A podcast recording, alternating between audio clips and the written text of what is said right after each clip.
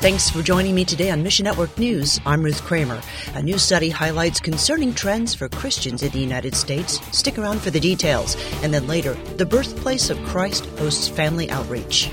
We'll unpack that story in just a few moments. But first, the latest survey from Pew Research Center is another step towards post Christian America. Believers still hold a majority in the United States, but their share of the adult population fell 12% in the last decade. Protestants, a category spanning most evangelical denominations, saw the largest decline, while Catholics held relatively steady. Although believers can and do influence wider society, the reverse is also true. Greg Yoder of Keys for Kids Ministry says If you believe everything you hear in the culture and what's on television, and you believe even some religious leaders who don't believe in biblical truth, it starts eroding some of the things that you've learned even as a child. To combat the secular shift, Keys for Kids Ministries equips entire families to follow Jesus. We're here to ignite a passion for Christ in kids and teens, but also families. We're providing tools for moms and dads to disciple their kids. The battle to shape belief and worldview starts at home. We want moms and dads to sense through the Holy Spirit, of course, that there's something beyond just having a good kid, uh, having them be good students, get into that good college, and you know, having a family. That's not what it's all about. It's about dealing biblical values the gospel. Get a link to Keys for Kids resources in the full report online. We share the unchanging message of the gospel with Keys for Kids devotions, with our online ministry, with our app, with all the things that we offer.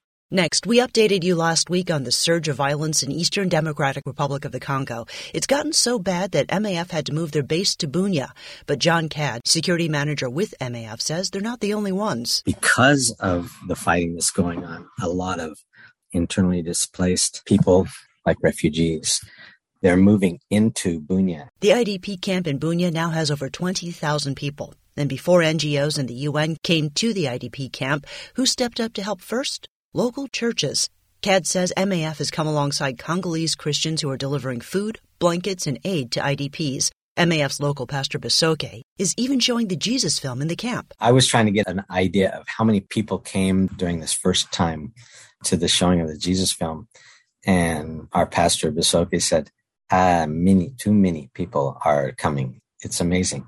And I said, well, you do this all the time. Give me an estimate. You know, if there's 200 people or 500 people, just give me a rough estimate.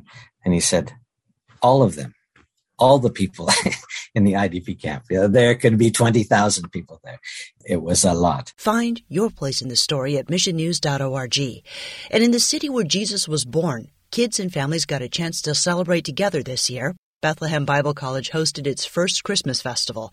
Hundreds of kids, teens, and adults attended. The two day celebration featured games, hymns, a nativity play, and face painting. Yusef Kamsaya says The whole reason for this is our uh, Lord and Savior Jesus Christ. The whole reason we celebrate. It's not just the season just because it's that time of the year, but because there is a purpose for it. And uh, also, you know, to, to raise more awareness uh, across the local community that we, we exist as Bethlehem Bible College. Many Christians once lived in Bethlehem and throughout Palestine. But over the past few decades, many have left for better economic opportunities elsewhere. Christians used to consist just in the Holy Land in general, about 33% of the population. And now it's, you can say it's less than 1%. It would be best to pray for is that Christians uh, remain in Bethlehem because they've been living at an alarming rate. And if it continues this way, we're afraid that there would be no Christians left in the next 10 years or 20 years. Thanks for listening to Mission Network News, a service of One Way Ministries. MNN depends on you, our listener, for support to keep bringing you the news and help you identify ways to find your place in the story of the Great Commission. Would you consider joining us today? Look for the links at missionnews.org. That's missionnews.org. I'm Ruth Kramer.